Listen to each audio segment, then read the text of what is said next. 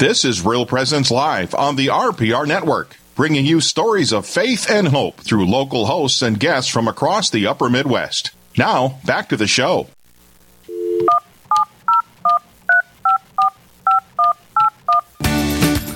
Those touchtones mean that it is time for our Straight Talk segment, where we are looking forward to hearing from you. Questions that you may have about something that has come up in the church and the world, uh, something you've been wondering about and have not yet found an answer to. Uh, time to uh, lay it on us and see what we can do with that question. 877 795 0122 is our number to call. We would love to be able to speak to you. Also, we are going to be um, uh, we're going to be receiving questions if anyone wishes to submit them on our Facebook page at Real Presence Radio.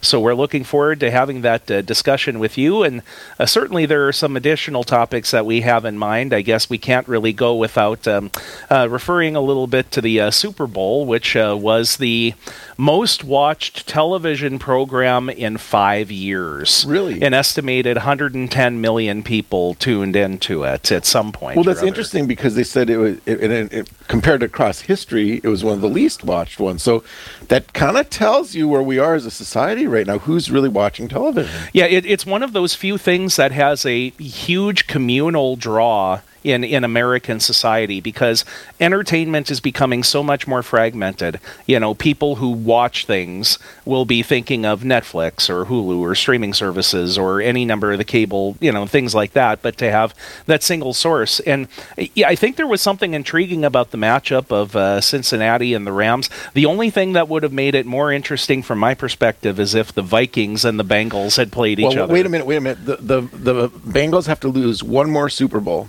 before they will be in the class of the Vikings. Because Yeah. then you'd have the 04s exactly face each other. So right, right. But you know, in in a matchup like that, you know, somebody would have to break that they, tra- they that could, string. They tie. It could Then- be the first time in history that Super Bowl ends in a tie. You know, yeah, you, you, hell, hell would indeed begin freezing over if those two, you know, met up. But we'll see what happens. Now, Father Gross, you and I, we just uh, attended a, an exceptional event last week. Yes, where, we where were did. we hanging out? We were down at the Delta Marriott Hotel in Fargo for the regional banquet for Real Presence Radio. They hold an annual banquet around this time of year and in several locations. So there's uh, uh, usually one not too far away from wherever you may be happening to uh, listen to us.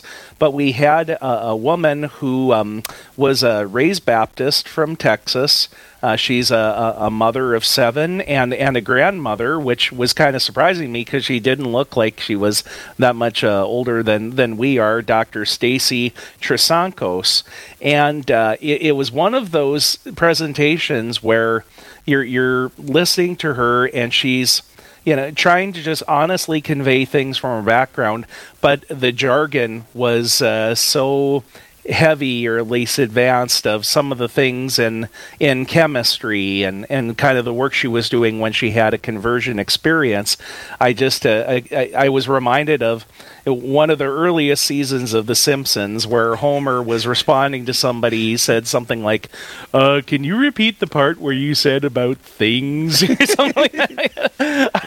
you know, I, I my, my IQ has just been deflating during the course of that. You know what. I what I took away from that whole thing, summed up really beautifully, is this that um, photos, the the mystery and the magic of photosynthesis is um, God's way of explaining how it goes from grace to life in this world. How how His grace brings supernatural life to us. Yeah. You can, uh, if you if you contemplate photosynthesis, you're going to discover that there is a God. Right. Also, we would be so well served to reintegrate science into expressions of faith because this arbitrary severance between the two that has been so prevalent in modern society And- does such a disservice to And us. And you and I, who were trained under Pope John Paul II, right? The the two, two faith and reason, faith and reason, right? This, uh, Indeed.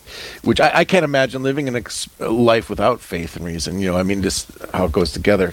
The Yeah. um, but I, I want to throw this out to all the listeners. If you have never had the experience of going to one of Real Presence Radio banquets, p- please make that an intentional decision on your part. It's it's one of the most profound experiences you'll have. You come into a room and there's a thousand of the, the, the greatest Christians in the whole world in one place.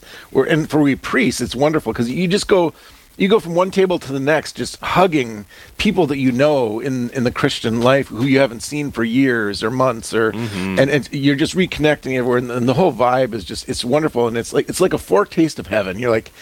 Man, if walking in this room could be such a powerful, wonderful experience with all these good people, what is heaven going to be like? You know, Yeah. where you, where you enter to heaven in the fullness of glory, and, and I, I think I really do those these real presence radio banquets. There, it's like a foretaste of heaven, foretaste of glory. It really is Very joyful. I, we are being reminded that the next one coming up will be in Duluth less than a month from now, Tuesday, March 8th. Teresa Tomeo will be the keynote speaker. She's always a wonderful person to have feature. 877 795 0122 is the phone number. Also, you can leave your questions on our Facebook page on Real Presence Radio. And uh, 877 795 0122 is that phone number. So, Father Gross, we Yeah. uh, we're waiting for the phone lines to light up because, of course, we we really truly do want to hear from you, uh, Father Gross. We we get stimulated by the sound of our own voices, which is, uh, you know, it's unfair to the listeners. We really want to be stimulated by your voices. So, you know, please give us a call. But Yes, indeed. we have lined up here many many stimulating topics. Yeah. So let's hop into some of these. Well, there's one in particular that I wanted to uh, bring up. You know, we were talking about the Super Bowl, and um, uh, when we were visiting, I think it was a month or two ago with Jason Adkins from the Minnesota Catholic Conference, he was giving us a preview of some of the most important legislation they were anticipating in this year's session from a Catholic perspective. And we talked about the uh, proliferation of gaming, um, you know, sports betting and things like that. You know, it's not just going to Vegas or Atlantic City and, you know, putting a few bucks on something, but uh, is becoming uh, omnipresent in lots of different ways.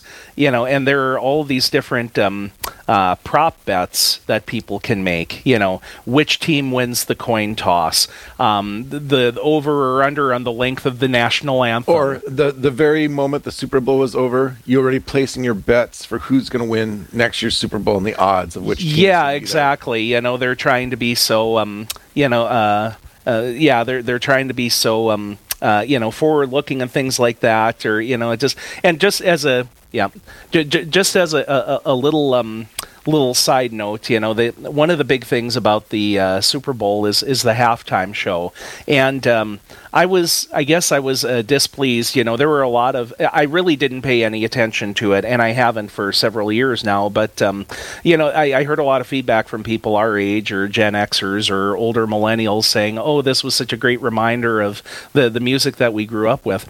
Many of those headline acts got to where they are by vulgarity, misogyny, you know, lyrics and attitudes and a lifestyle that really have contributed to the corruption of the young. So, you know, this is something that's really, you know, really, really uh, disturbing. But anyway, there is an article in our Sunday Visitor, and we're going to be getting to a question relating to this in just a moment. Um, but uh, there is an article talking about gambling and Catholic moral order. Is it licit for the faithful to wager on the outcome of sporting events? I wanted to just uh, throw out a couple of different uh, reflections that they have here. And he, uh, the author, who is a uh, professor at a seminary in Cincinnati, says rather than asking if gambling is good or evil, we must ask whether, and if so, how, sports wagering can be part of a moral life ordered toward the good. Um, you know, he he says that of course no money should be spent on amusements like this if they deprive another of what is due. You know, that's that's pretty much understood. Um, the axiom that one should not bet more than one can c- can afford to lose is probably not a high enough bar for Catholics. Rather, one should not bet more than is consistent with the good of the family and the broader common good. Um, and then he says this entire discussion must be bracketed by the problem of addiction. Gambling, like other stimulants, releases endorphins that give the risk taker a feeling of exhilaration. For the vast majority of people, this is controllable. For those whom it is not, it is probably sinful to indulge at all. And then he wraps up by saying, The church does not condemn gambling, but neither does it condemn those who make a conscientious decision that they cannot gamble.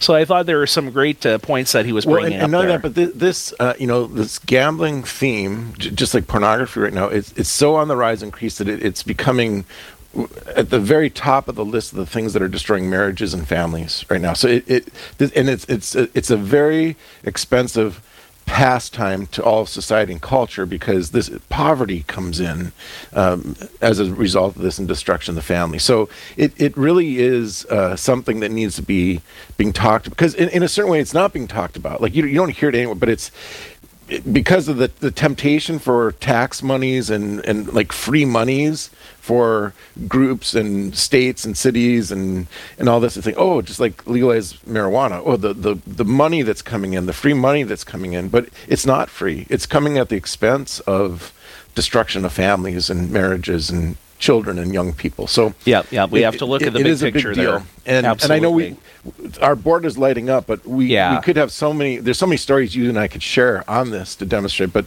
let, us mm-hmm. go ahead and hit yeah hit, hit this. Okay. Yep. We do have a, a, caller on the line. We'll get to in just a moment. But there was a listener question that was uh, uh, submitted anonymous from Bismarck. I guess the second half of what this person had to say is that the Super Bowl halftime show was a reminder of the type of music that I have repented from in my adulthood, but which was very prevalent in my youth. Lyrics negatively popularize the worst of society, but highlights a reality of society. So, yes, it, it is portraying things in a sense as they are, but uh, what is the ultimate effect? Now, you know, I'm I, am i am realistic about this. They're not going to trot out Yo-Yo Ma to play a Bach cello suite, you know, next year for Maybe the they should try show. it though. I mean, no, no, you know, honestly, be so radical to actually bring out some really classic music or something, and and maybe the people would actually love it. Heaven only knows, you know. So you, you heard it here first, ladies and gentlemen, on Real Presence Live. Um, let's turn and and the, the first uh, uh, part of the question: What are their what are our thoughts on how Dwayne the Rock Johnson called the football field hallowed ground? You know, I guess the first thing I want to say is that that whole sequence was kind of odd to me to have him on the field, you know, speaking and stuff right before the kickoff, you know, walking in the midst of the players and introducing each side, stuff like that. I think part of it was just kind of a simple marketing ploy because NBC has a series that he hosts called The Titan Games, and he does the exact same thing in that show where he's kind of hyping up each individual event and stuff like that. So there may have been a little cross promotion there, but it, yeah, it, at some point you're just kind of like, would would would we kick off the doggone ball already? you know, so I'm I'm I'm in the crowd where I, I never saw this, but uh, I can use my imagination to imagine it. But I, am taking the thing where the question was about him referring to the, as the hallowed ground, and I and my response to that is, yeah, he's he's telling the truth. Th- this is the the highest liturgy for the United States of the year all all of our citizens gather. It's an incredible liturgy, incredible performance, and and the gridiron is the hallowed ground for our culture and society. It, it, it is where we act out sacramentally our the height of our sports world and and you can for our listeners i'd encourage you you can compare and contrast the experience of our sports with our our worship and our liturgy you know you can it, it's it, it, it demonstrates that god created us to be sacramental people mm-hmm. that's the positive you could get out of it. That, and, and if we aren't living a liturgical sacramental life, we're going to make up or we're going to find a way to express our yep. liturgy and sacraments. And this yeah. is a natural way when it's done. And so he's actually speaking the truth. That This is as a think of yourself as a secular American that's how you worship mm-hmm. in a mm-hmm. secular religion. I don't know if you heard the story about the two guys who were visiting, and one said to his buddy, You know, uh, you should be as enthusiastic about church on Sunday as you are about the football game that you watched that day. And his buddy said, Yeah, I tried that once and it didn't work. so he said, Well, really, what happened? And he said, Well, after the sermon, I dumped a bucket of Gatorade on the preacher and they kicked me out. So our phone number is 877 795 0122. Our dream has come true. We, we have somebody from Gillette. Yes, Susie from Gillette, welcome to Real Presence Live. Good morning. Just want to let you know that we have a Chamber of Commerce day here, sunny, blue skies, and a balmy 25 degrees. Oh, bless your heart. You, are killing us, Susie. You're killing us. yeah, yeah. If, if you want to be adventurous and find, let's say, a webcam from the University of North Dakota or something and see our massive piles of snow scattered around our, uh, our, fair city. So, uh, what uh, question did you want to bring to us today? Okay. Um, in the Chronicles, not clear on who is Israel and who is Judah. Okay. Yeah, um, the the books of Chronicles um, are, you might say, a summary of things, or at least a consolidation of parts from various other uh, elements of the Bible and the books of Samuel and the book of Kings. And I think this is referring to the period after King Solomon. Correct, Yes, Father? That, that, that is correct. And so, so here, when Yeah. when uh, whenever you hear these words, Israel and Judah, you you you need to find out first of all at what point is it being talked about. So, in in general, like we can walk through and say, like um, for example, all Jews are Hebrews, all Jews are Israelites, not not all Israelites are Jews and not all Hebrews are Jews. And so it's like this descendant thing. And then you can refer to Israel as the name for Jacob, who is who is the, the son of Isaac. Um, and his brother was Esau. His name gets changed to Israel, which means one who wrestles with God. So the name Israel could refer specifically to the person of of uh, Jacob. Israel can refer to the collection of all of his twelve sons, and you can refer to it as the group of the twelve sons. Israel can also refer to the land or the territory where the twelve tribes settled in the Holy Land, can refer to as Israel. Um, Israel can refer to uh, politically that way. Now, when we arrive in the history of Chronicles here, which is what it's narrating the history, the development. Uh, after King Solomon, there there's a break amongst the twelve tribes, and two of the tribes to the south, I believe it's it's Judah and, and Benjamin, correct? Uh, Joseph and Benjamin, yeah, it's primarily. Oh, yeah, right, Right. primarily Judah, right? Because um, the the Levites, that w- tribe, was basically dispersed throughout the land as they were offering service and worship of God wherever they were. So primarily, it's Judah in the south around Jerusalem. and to tell the truth, Benjamin would have gone with the northern tribes, but they were cut off geographically, so they couldn't make it. So they were trapped down below. But politically, what happens is a separation because the kingdom, the, the king, king. Um, there, there's a political disruption. The ten northern tribes. Right. Solomon had two sons, Jeroboam and Rehoboam, and Solomon had entered into these alliances with many different women, uh, political alliances and wives, and uh, we are told that his heart was turned away from uh, fidelity to God. So that is where a lot of the seeds of division began to be sown. And so at the point where there's like the civil war amongst the tribes, you have the two below the south, Judah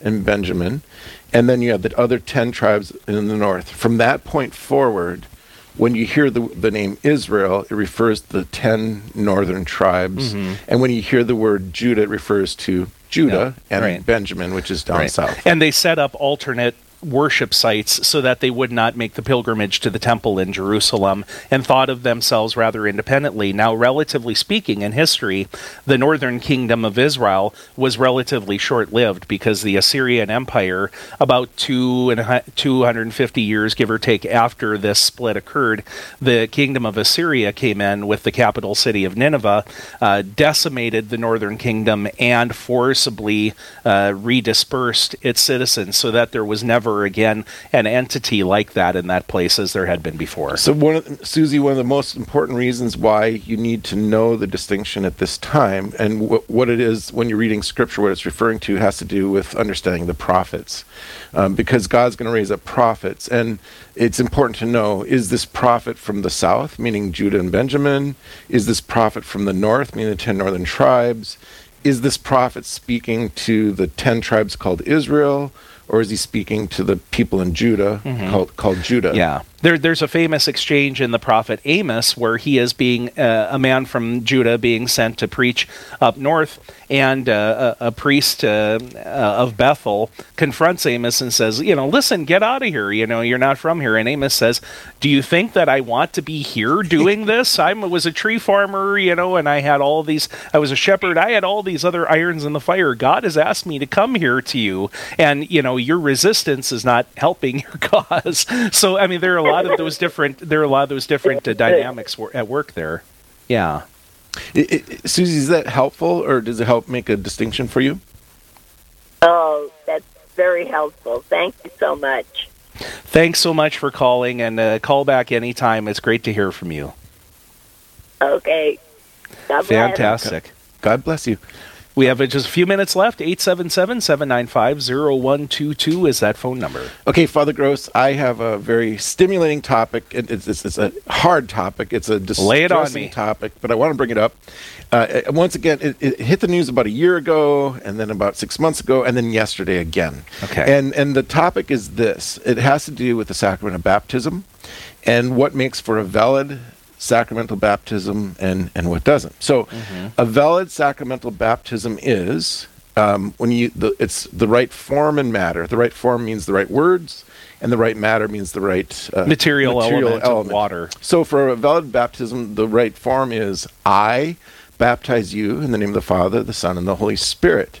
And with pouring of water, it has to be clean, pure water, pouring of water, or dunking in the water, or sprinkling. So it has to be motion of the water, meaning it's living water. Okay, if that's done, even if it's a non, you don't even have to be Christian to do it, but if you have the right intention to do that, it becomes a valid baptism. Now, in our years of growing up, say 70s, 80s, 90s, um, there were there were some things that happened in that. So I remember Liturgical experimentalism, you I remember say. in the 80s, a big one in the 90s was people were offended by the name uh, father, and they thought maybe if you're feminist, that's offensive, or if you've been abused, that would be.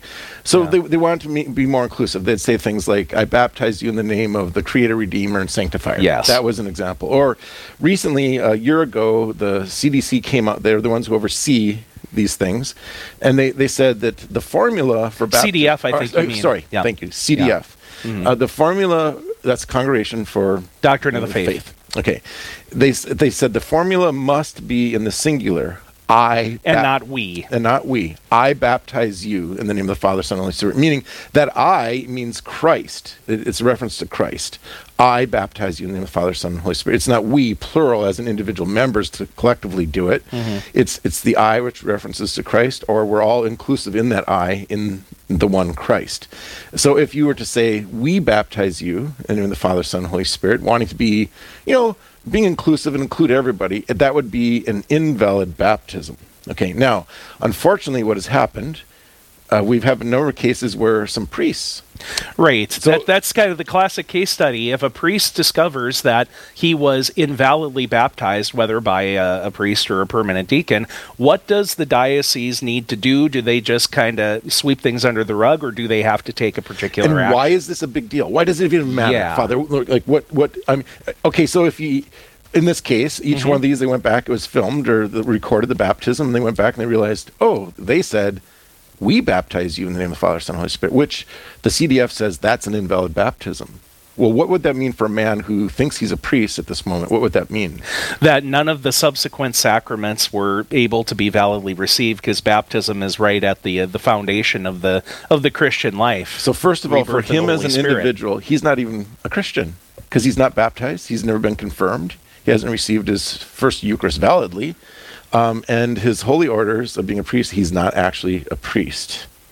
Okay, so then then what this means is okay. So let's go back through. Let, let's say he's been ordained five years. He's done a, a thousand baptisms. He's he's Yeah. you know heard ten thousand confessions. He's um, celebrated three hundred sixty five times five number of masses. Right. Witnesses marriages. Maybe even did some confirmations. Funerals, um, all okay. the different things. Yes. So this is what it would mean. So the baptisms technically would still be valid because you don't need to be a priest to to perform a baptism. You intend to do what the church does. so that that would supply. that would technically be okay.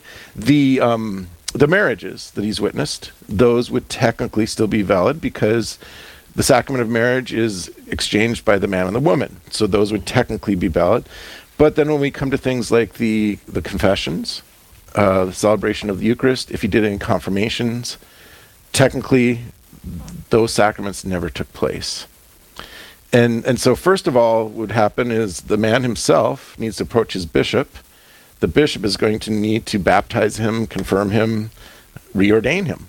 If and I guess that would be like a start over free card, right? Maybe you were like, oh wait, maybe this means God Right. meant I wasn't supposed to Right. be. There priest." wasn't any manevol- malevolence on the part of the, the man himself. He was expecting to be validly, you know, Exactly. brought into the church. You know, and then one of the problems is, uh, you know, like people might be overly scrupulous. Like, you know, did did I do something wrong by attending, you know, one of this person's masses? Well, no, it wasn't an intent on your part, you know, to uh, to to act against the church. But it- it's a sticky wicket, something that in certain places they're really having to sort through in order to regularize that situation. So, for the yeah. on, on, the part of the diocese, the the best thing that they can do is to go back mm-hmm. and communicate to the people, letting know your father so and so he served in these parishes. Uh, to if you were have gone to confession or mass, so exactly. forth. All and they make a real effort to communicate with the people to give mm-hmm. them a mm-hmm. chance mm-hmm. to. Mm-hmm. We have one more uh, quick uh, statement to cover here, leading into this topic. Jackie left a message on our Facebook page uh, uh about the question of why we perform infant baptisms, especially in response to the Baptist tradition of waiting until the child can repent and be baptized, or is of uh, you know the, the age of reason. One of the things I like to speak about is that um, we can only receive the gifts of grace as gifts. We cannot earn them like a, a, trophy for you know taking first place in the race and that sort of thing. So the person who is baptized, whether adult or child, receives the gift of faith. The analogy that I like that I've heard and that I use quite often is that that gift of faith in a baby is given in seed form, so that as the child grows, that gift grows, and it's such a wonderful gift that rather than to withhold it to some sort of magical arbitrary time in childhood development, we bestow it. And it's not just a matter of fixing something wrong or the removal of original sin. It's about welcoming them into the family of God. So that that's one of the considerations that we have with regard to that. So thanks to uh, Susie for calling in. Thanks for those uh, various questions. And yeah, when it comes to uh, infant baptisms too, you know, um, the, it's really important that the parents and the godparents think carefully about their action on that day and on the day following. That they are making on behalf of the child those baptismal promises and that that means that they are going to be a positive moral example rather than to just, you know, being uh, stand up at that moment because it's what's expected of them or it looks good, various things like that. So thanks again for your participation, everybody, in our Straight Talk segment. And the next hour, we are going to be visiting with a newly installed bishop, our neighbor from the Diocese of Crookston. We're also going to be visiting with a fellow classmate from the Diocese of Bismarck about next week's Feast of the Chair of St. Peter. Great discussions coming up in our second hour. Please stay with us. You're listening to Real Presence Live.